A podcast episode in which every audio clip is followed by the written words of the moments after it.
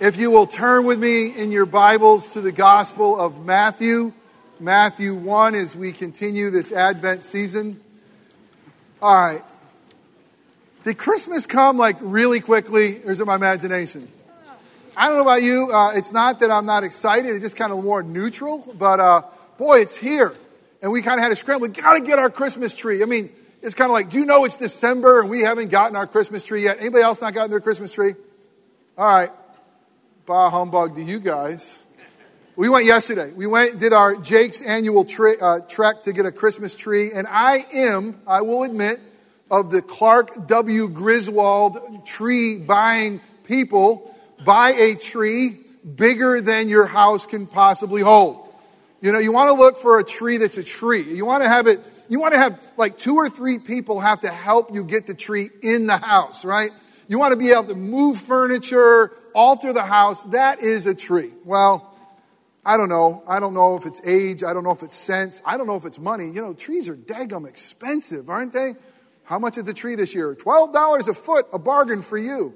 Um, I always go to the same place. It's the place we get the big tree out here. And I mention about a hundred times that we got the big tree from here. Hey, I love the tree we got there. Hint, hint, hint.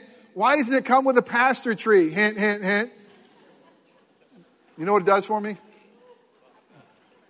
Well, I'm looking in the my price range trees with certain tags on them that, you know, I don't want a tree that I could kind of see over. I mean, that's just not good, right? I mean, come on. And I happen to notice that some folks that we know uh, are over in another area. As a matter of fact, they're in an area of trees. I didn't even know they had trees over there. I mean, it wasn't even under a tent because a tent doesn't fit it, right? And all of a sudden they like pull up the tree. I'm like, oh my goodness, look at that thing. How wrong is it for you to covet someone else's Christmas tree? I mean, is that like, is that like, like the worst of the worst, you know? I mean, like, oh, yeah, that's, that's really nice, shapely big and. Then, then, then where do you go? You got a house big enough for that? Oh my goodness, that's amazing. But hey, the good news is we got a good tree. It looks good, very shapely. Uh, uh, come by and see it anytime you want, as long as you're invited. Uh, we'd love to have you. Um, anyway. All right, this morning as we jump in, uh, I, I, want to begin with a story about my own Christmas growing up. But I got to give you a little bit of a, a warning to this because you'll hear the story and I want you to enjoy the story and I want you to see how it connects to God's Word. But as I tell the story, you may think, can he have permission to tell this story? So I want you to know two things. One is, I called my dad and I got permission to tell this story. Woohoo! Second thing is, he's not here today. Fantastic. So we're going to let it rip. I'm going to tell the truth about this story, the way it really is. Um, and so for those of you who know my parents, they're wonderful, godly, great folks. Please don't be offended about the story. I've run it by him. It's his story. But here's my dad.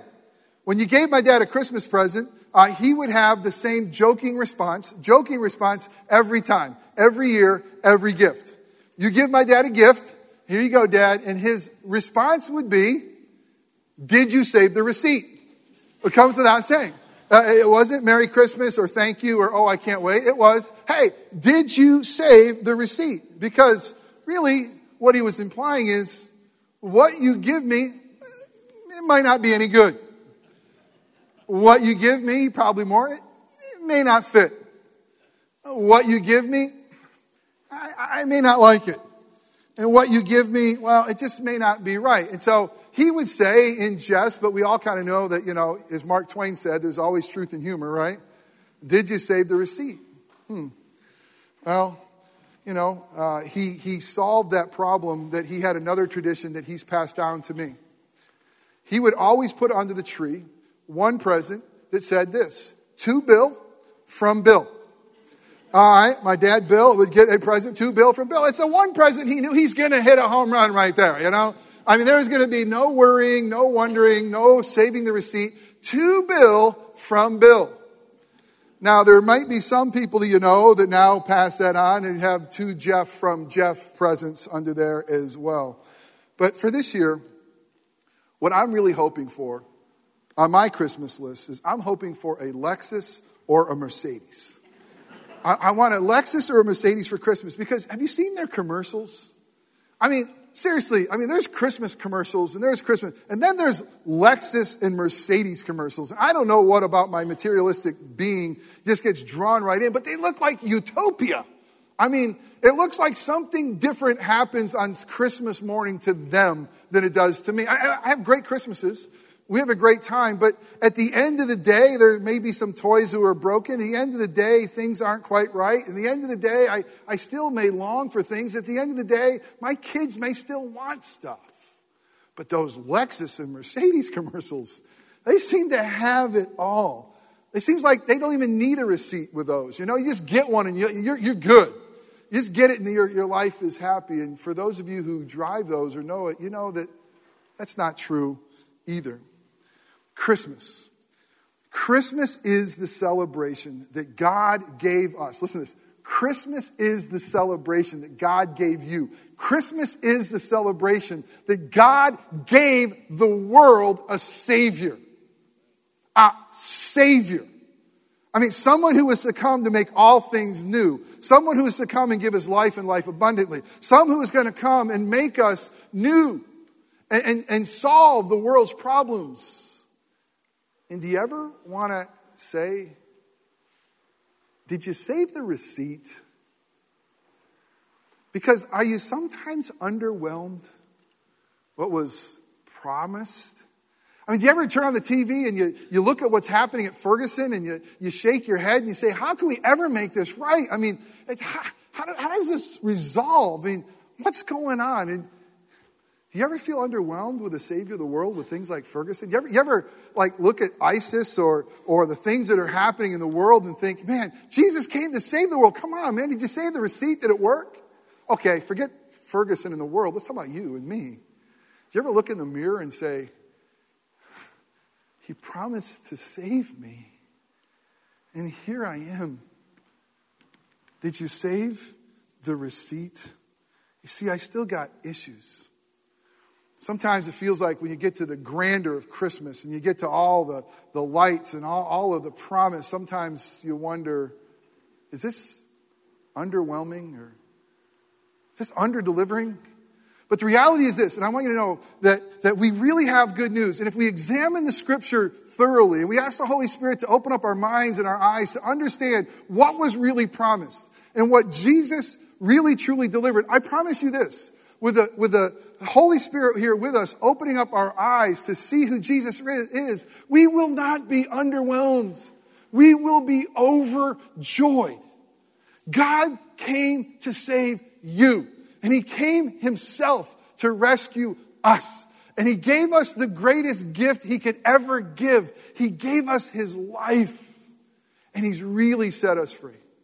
So, as we look at the Gospel of Matthew, we're going to look at this account in Matthew chapter 1 and God's holy word of what was really promised and what was really delivered.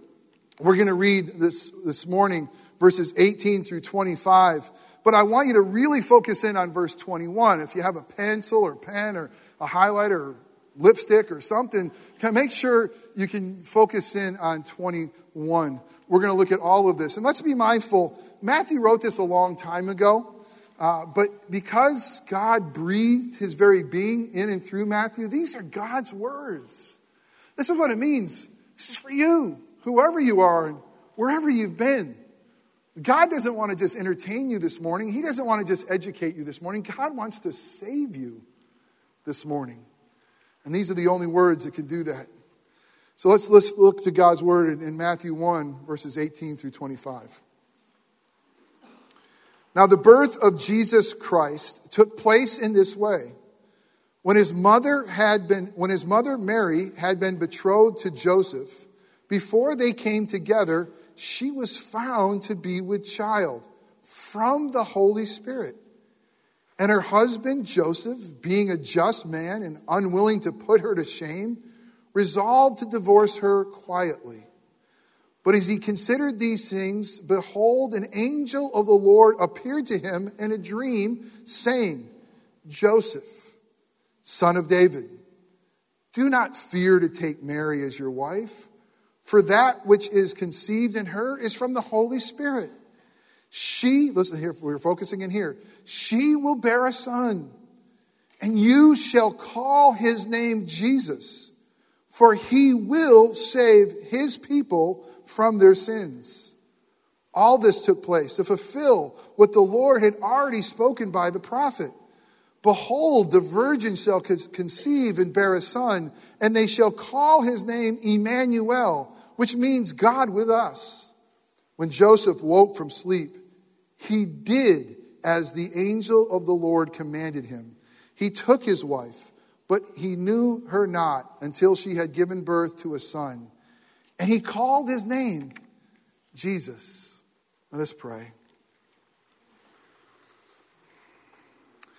Father God, we this morning are gathered here in your presence, and we ask that you would come and you would do that which only you could do.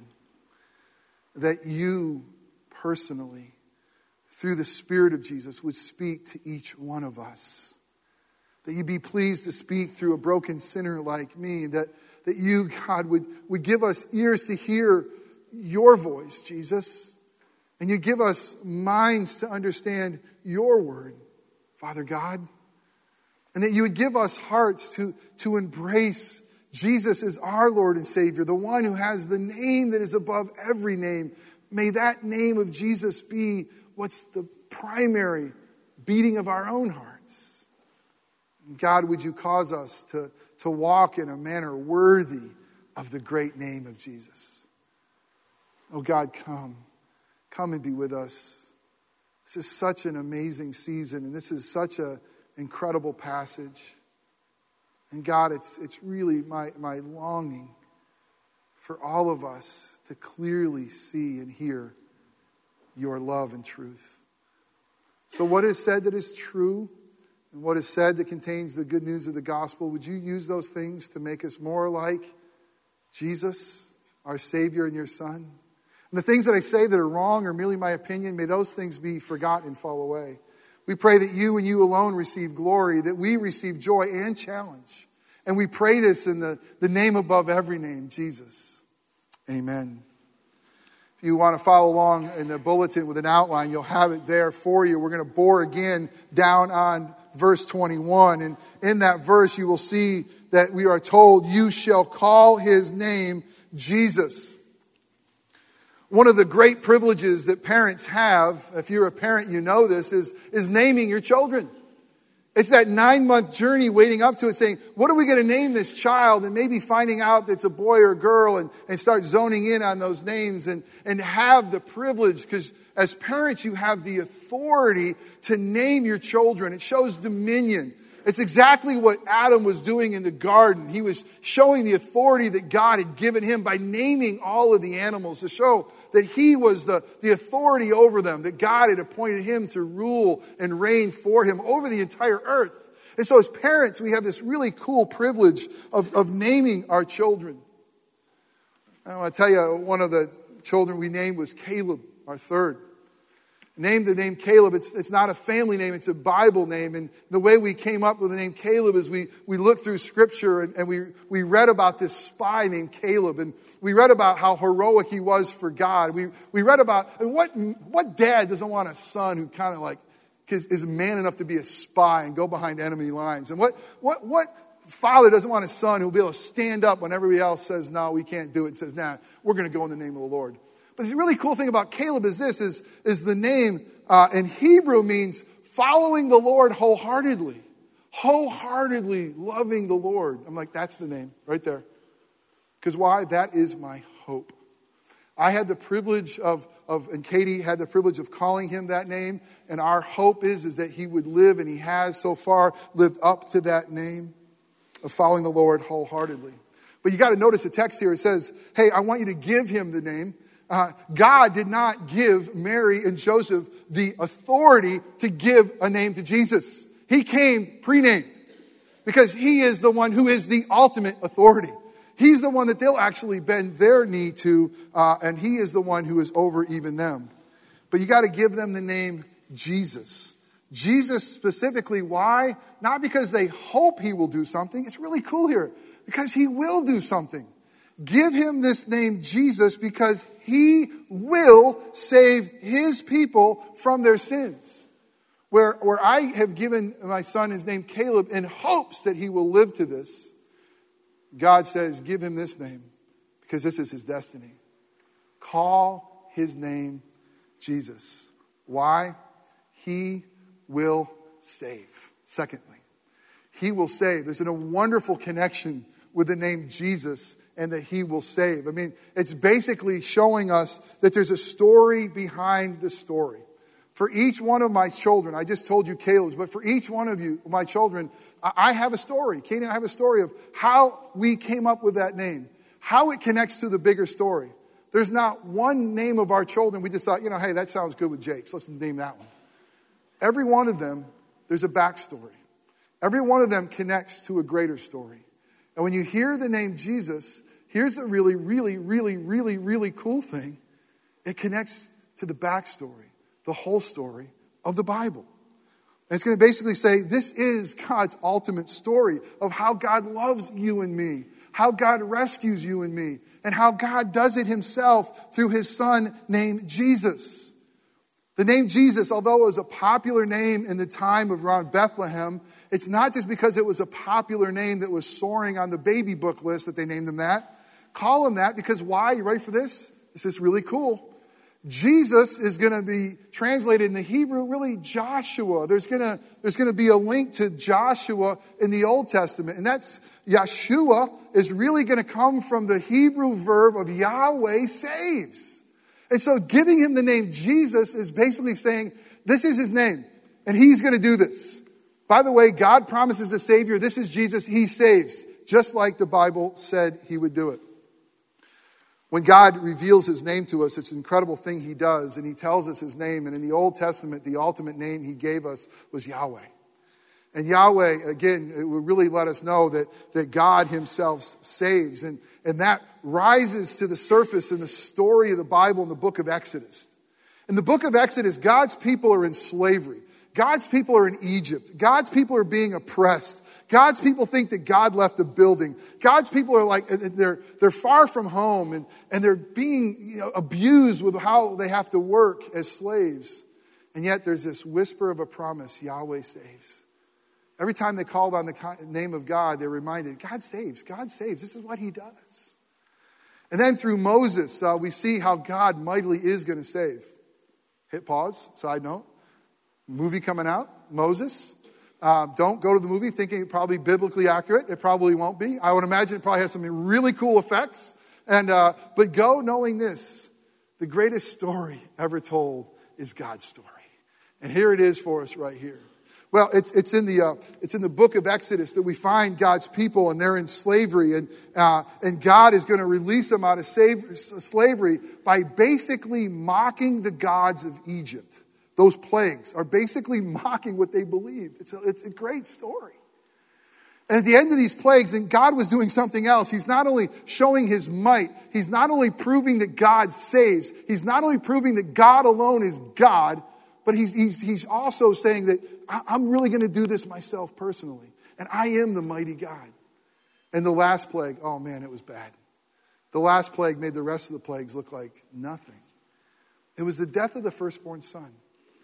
And God, God, who hardened Pharaoh's heart himself so that all these plagues could unfold, he says, now this last plague is going to be so bad that the Pharaoh and everybody in Egypt who's going to lose a son, they're going to say, get the heck out of our face. We don't want you anymore. And, and it, was, it was horrific. Can you imagine a night that every firstborn died? Can you imagine that kind of wail? That's what happened according to God's word in, in Egypt. And, but God said to his people, listen, I provided for you because I save. I provided for you because I rescue. I provided for you because my name's Yahweh. And here's what I'm going to provide for you I'm going to ask you to take a, a Passover lamb. I'm going to ask you to take a spotless lamb, and, and I'm going to ask you to, to sacrifice that lamb. And I'm going to ask you to take the blood of the spotless lamb, and I'm, I'm going to ask you to cover your doorpost with it. And as you cover the doorpost with it, death will pass over you. I mean, how incredible is that? And it happened is, is, is that the, the, lamb was sacrificed and the blood was put on the doorpost, and, and death itself passed over. Why? Because Yahweh saves. But you know who the real Lamb of God is? You know who the real Passover lamb is? His name is Jesus. You see, what happened to that Passover lamb is it, it, led them out of slavery. I mean, the lamb was slain and they were saved and, and they were led out of slavery, moving toward the promised land. But there's a greater Passover lamb that it pointed to. His name is Jesus. And through his shed blood that covers over our sins, we truly are forgiven and we truly are set free. Listen, what shackles us, of the wages of sin is death, but because of the shed blood of Christ Jesus, we have life and life abundantly. So call his name Jesus because Yahweh saves. Call his name Jesus because he's the true Passover lamb, but there's more than that. As you continue the story, as you continue the redemptive history, you get to Joshua. After they're released from uh, slavery, they, they need a captain. They need a warrior. They need one who's told to be strong and courageous and go and defeat all of God's enemies so you could be brought into the promised land. And guess what his name was? Joshua. So here you have Jesus, who's the ultimate Joshua, the ultimate captain, the ultimate warrior, the ultimate one who will go in and who will conquer all of God's and ours enemies. Not Canaanites, but sin and death and everything that separated us from God. This is the ultimate Joshua. This is our ultimate captain. This is our ultimate warrior who would lay his life down so we could live. And he leads us not just into a promised land here on earth, but a promised land with him and a home with him. This is Joshua. Name him Jesus. But there's more. You continue to read the story, you get to the prophet uh, Zechariah, and he's going to tell us a story of a high priest by the name of Joshua. It's a really interesting story. If you have your Bibles, you may want to mark this. It's Zechariah chapter 3, and it's going to talk about this story of this high priest named Joshua, and he stands before Satan and, and the angel of the Lord, and what he is wearing is absolute filth. And, and, and, he, as a high priest, shouldn't be wearing this. I mean, he should be wearing the priestly robes. He should, he should be donning that which is beautiful and reflects of his standing before God, but he stands before God in absolute filth. Guess who that Joshua was pointing to? It's Jesus. It's the one who would come and be wrapped in swaddling clothes of our filth. It's the one who would come and, and put on flesh. It's the one who would come and live with us. It's this ultimate Joshua named Jesus, this ultimate high priest who comes and stands between us and the Father to bring us back home. it's this Jesus who comes and he puts on our filth on the cross. I mean, it's a picture of what he is going to do on the cross for us, that he's going to wear our filth. Why? So, as it says in Zechariah 3, we could be robed in his righteousness. We could be robed in his beauty. We could be forgiven. We could be free. We could be made beautiful in this Jesus. Give him, call him the name Jesus. Why? Because he will save. And oh, does he save. He not just saves as, as uh, the Passover lamb, he doesn't just save as the warrior and the captain, he doesn't just save as a high priest, he saves to the uttermost. Hebrews 7 tells us about this Jesus that he is the ultimate high priest and that he will save us in Hebrews 7:25 to the uttermost. And it means this. Some of you have been in some really dark places, and some of you are there now. Some of you have done some things that if, if you got found out here, you'd have to run out of here. Some of you, and some of myself, is man, the things we've thought, the things we've said, the things we've done. But the good news of the one named Jesus is he is able to save to the uttermost wherever the darkness was in your life, wherever you have been, the light of Christ shines.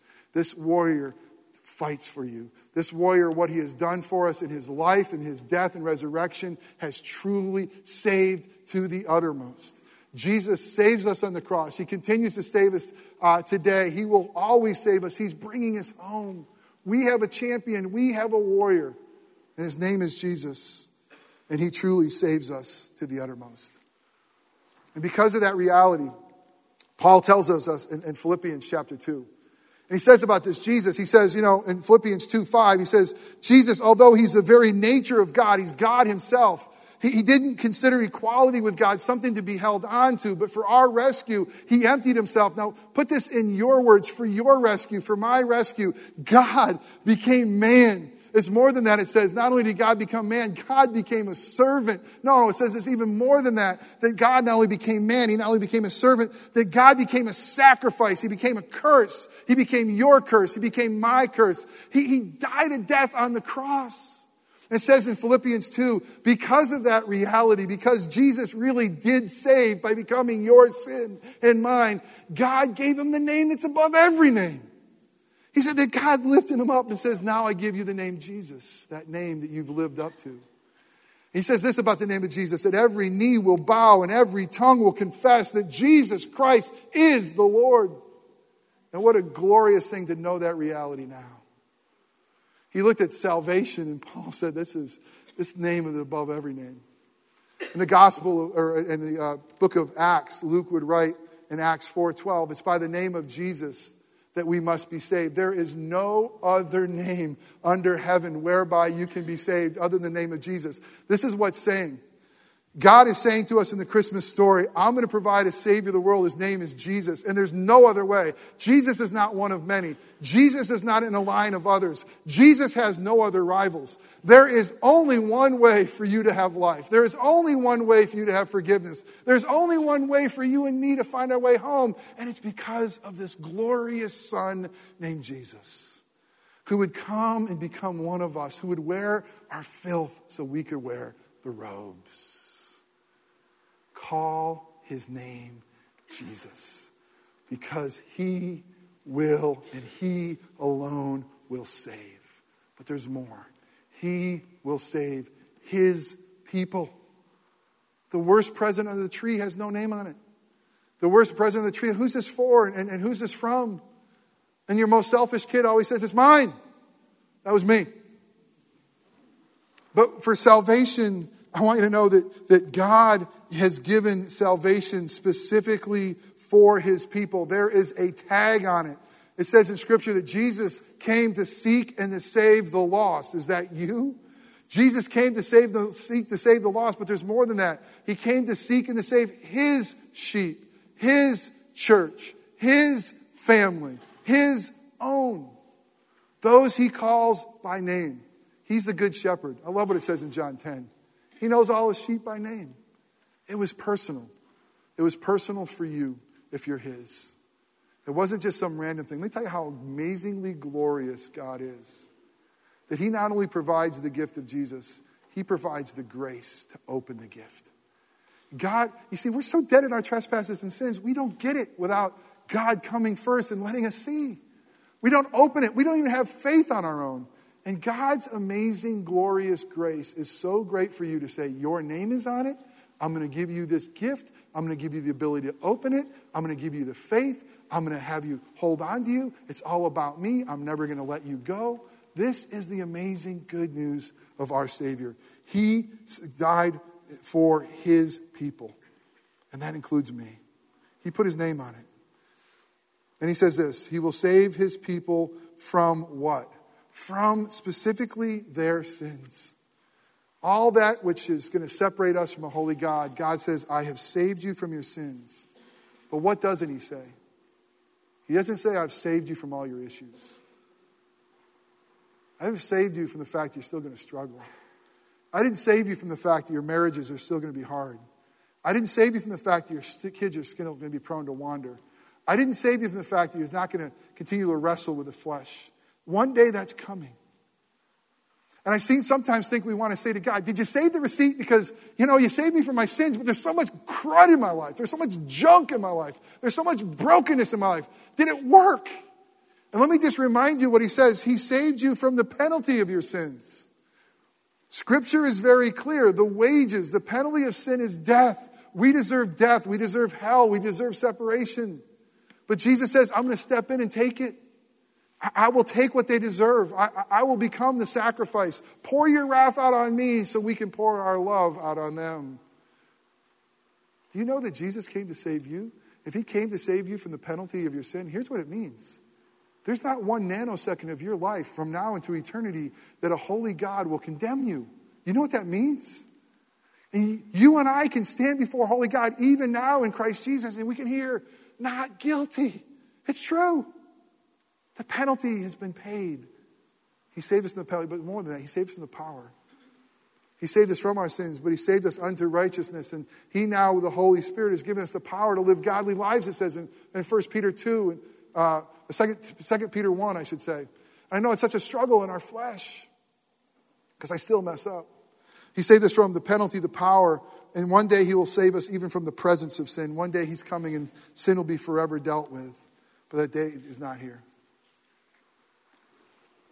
When I think about our lives and I think about how many things I still gravitate to to find life, I think about how many things I still wallow in, I think about how much sin is still entangling me, I think of how much brokenness I am. You know what I wonder?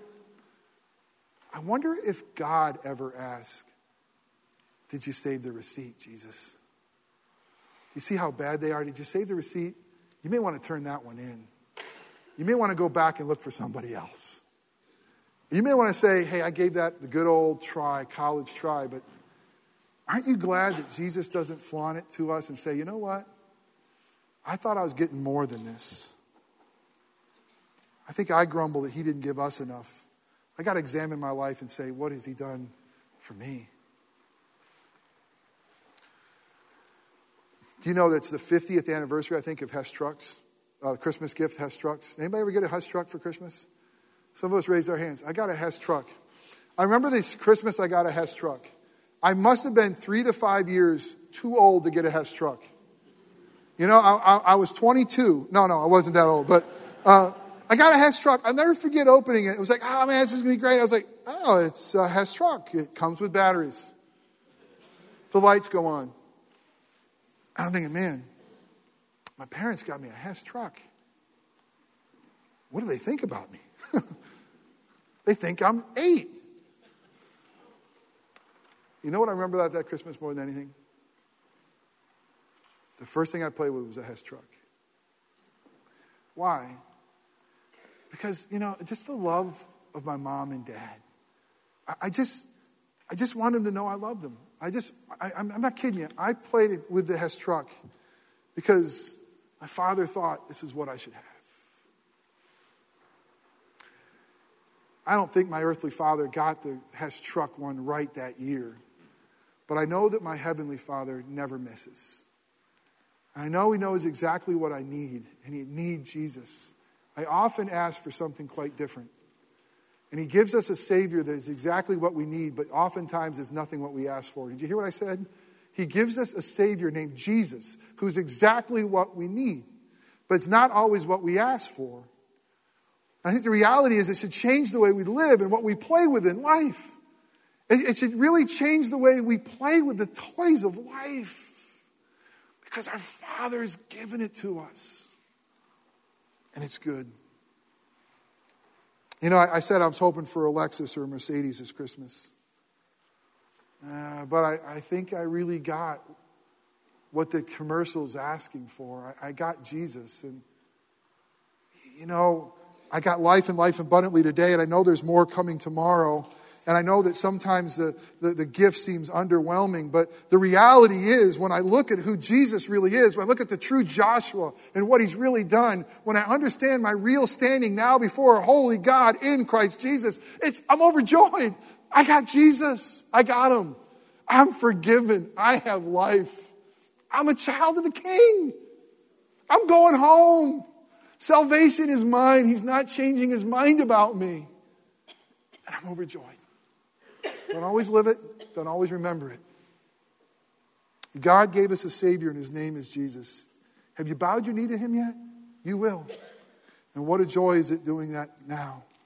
Are you placing your trust in Him or in something else? Are you looking for anything else to, to save you? Are you looking for anything else to give you joy? Are you looking to anything else to give you meaning? Hey, by the way, how are you with keeping receipts anyway? I lose all my receipts. I mean, it's terrible. I, I don't know where they are. And when do you need a receipt? You want a receipt when you want to know you really paid for something, right? The darn thing breaks and you want to know, hey, do you have the receipt? Why you want to go, I paid for this. Make it right. Do you know that Jesus did keep the receipt?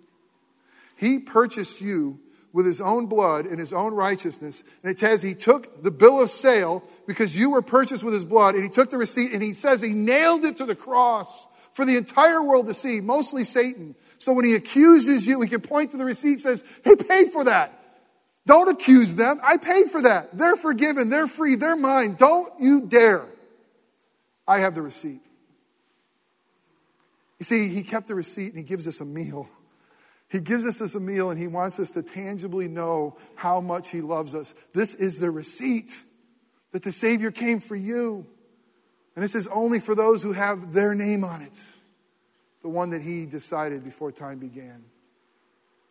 Come and taste the goodness of God. Come and taste the salvation of God. Come and taste the sacrifice of God for you. You shall call his name Jesus because he will save his people from their sins. And this is the receipt. Let us pray.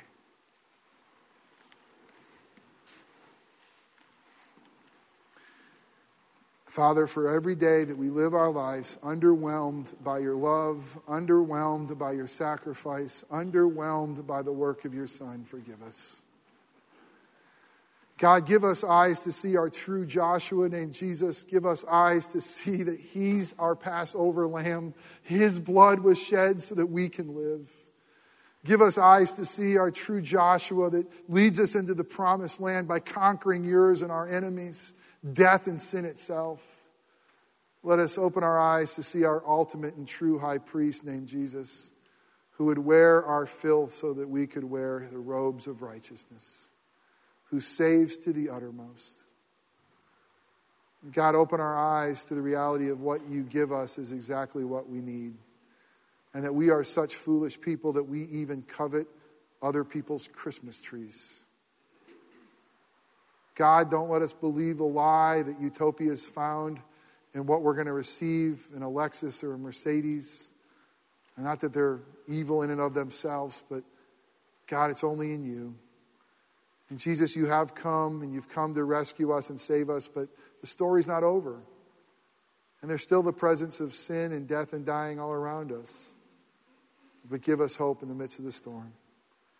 Remind us here as we taste your goodness, as we tangibly touch the receipt that Jesus is our Savior. Come and be with us, we pray. Bless our tithes and offerings as well. In Christ's name, amen.